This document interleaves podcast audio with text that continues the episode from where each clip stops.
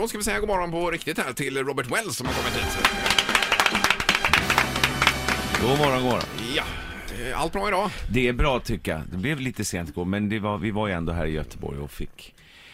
Ja, jag, jag hade avslutade faktiskt ett, mitt, mitt tv-medverkande med Bingolotto. Ja, för du har va- varit med i några avsnitt där, eller några Ja, program. det var faktiskt att en av killarna, producenterna, Mats Stålsjö, han har gjort alla mina Rhapsody TV-shower genom åren. Och så frågade vi skulle göra, man brukar vara med i Bingolotto en gång så här per säsong och så spelar man. Men så började vi sitta och snacka och så fasiken alltså, jag har ju trion.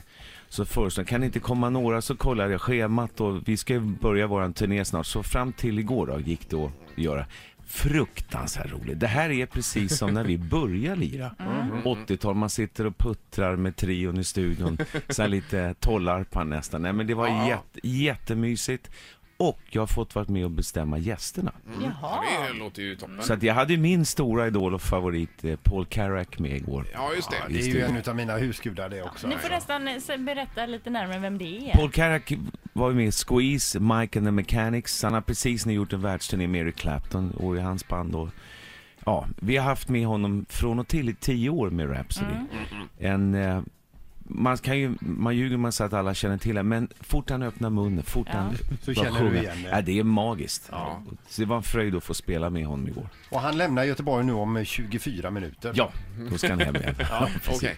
Eh, Och vad roligt, det går ju bra för Ingvar också där med nya uppställningen och alltihopa. Ja, och det, jag tycker att det är skönt. Jag växte upp med Hylands hörna. Jag tycker att det är nästan det där. Alltså. Han, jag tror han, han ska få en kvart till vet jag, just att han kan dra ut på intervjuerna och prata lite mer med gästerna. Det tycker jag är bra. Ja, just det. Ja, precis. Eh, Men annars så ska du iväg, du jobbar med ungdomar också Robert idag. Alldeles efter det här nu så drar jag till Rytmus här i Göteborg. För jag jobbar, jag har sån här pianoläger på somrarna och nu blir det mer och mer. Jag har släppt sån här musikalisk app och jag har gjort massor med saker. Och det här är, jag är ingen utbildad lärare, absolut ingen pedagog. Men jag kan faktiskt kommunicera, tycker jag, bra med ungdomar. Man pratar, man gullar inte, man Nej. ganska tuff. För vet ni vad som behövs? Det, idag är det så viktigt man ska synas fort. Det är så mycket Insta och allt det här. Och det är på ett sätt bra, men man glömmer bort, man måste öva lite också. Ja, emellan, ja, Det är det du behöver. Men hur är det med pianot eh, som instrument? Är det fortfarande lika populärt som kanske 80-90-talet? Nej, inte alls. Och det är därför jag börjar med det här. Och det här, sh- det här är mission, absolut. Och inspirera, jag blir gärna någon slags pianopappa eller coach. Och hittills då, vi har haft tre år av pianoläger, det är fantastiskt. Jag tänker överhuvudtaget med det här med att spela instrument, har det eh, blivit eh, ovanligare? Jag hörde en grej att om du verkligen vill garantera att du har jobb när du är vuxen ålder, då ska du spela fagott. Ja. det, Är det fagottkris? Ja, det är, det, är, det är nog en hel del av de här mindre blåsinstrumenten som tyvärr är i kris. För det finns ju institutionsorkestrar som behöver duktiga unga instrumentalister. Eh, Men det gör ont i kroppen på det också när man går ut på Blocket och ser ett piano för 200 kronor till salu.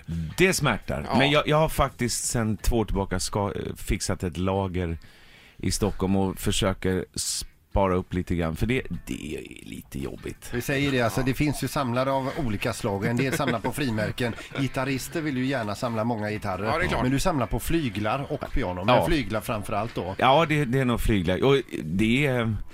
Finns det nog vackrare med en, en flygel? Ja, den är vacker. Ja, men är alltså, det. är ju ett svårt objekt att samla på just att det tar lite plats.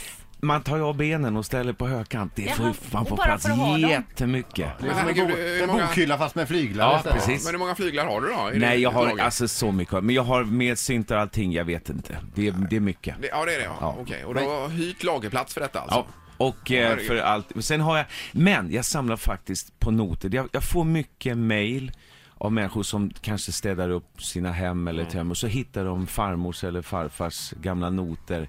Älskar sånt. Handskrivna noter. också. Handskrivna gamla skillingtryck och det är allting. Det är, det är faktiskt jätteroligt att spara på. Så skannar man in det så kan man titta på det ibland och, och spela. Ett poddtips från Podplay. I fallen jag aldrig glömmer djupdyker Hasse Aro i arbetet bakom några av Sveriges mest uppseendeväckande brottsutredningar. Går vi in med hemlig telefonavlyssning och, och då upplever vi att vi får en total förändring av hans beteende. Vad är det som händer nu? Vem är det som läcker? Och så säger han att jag är kriminell, jag har varit kriminell i hela mitt liv men att mörda ett barn, där går min gräns. Nya säsongen av Fallen jag aldrig glömmer på Podplay.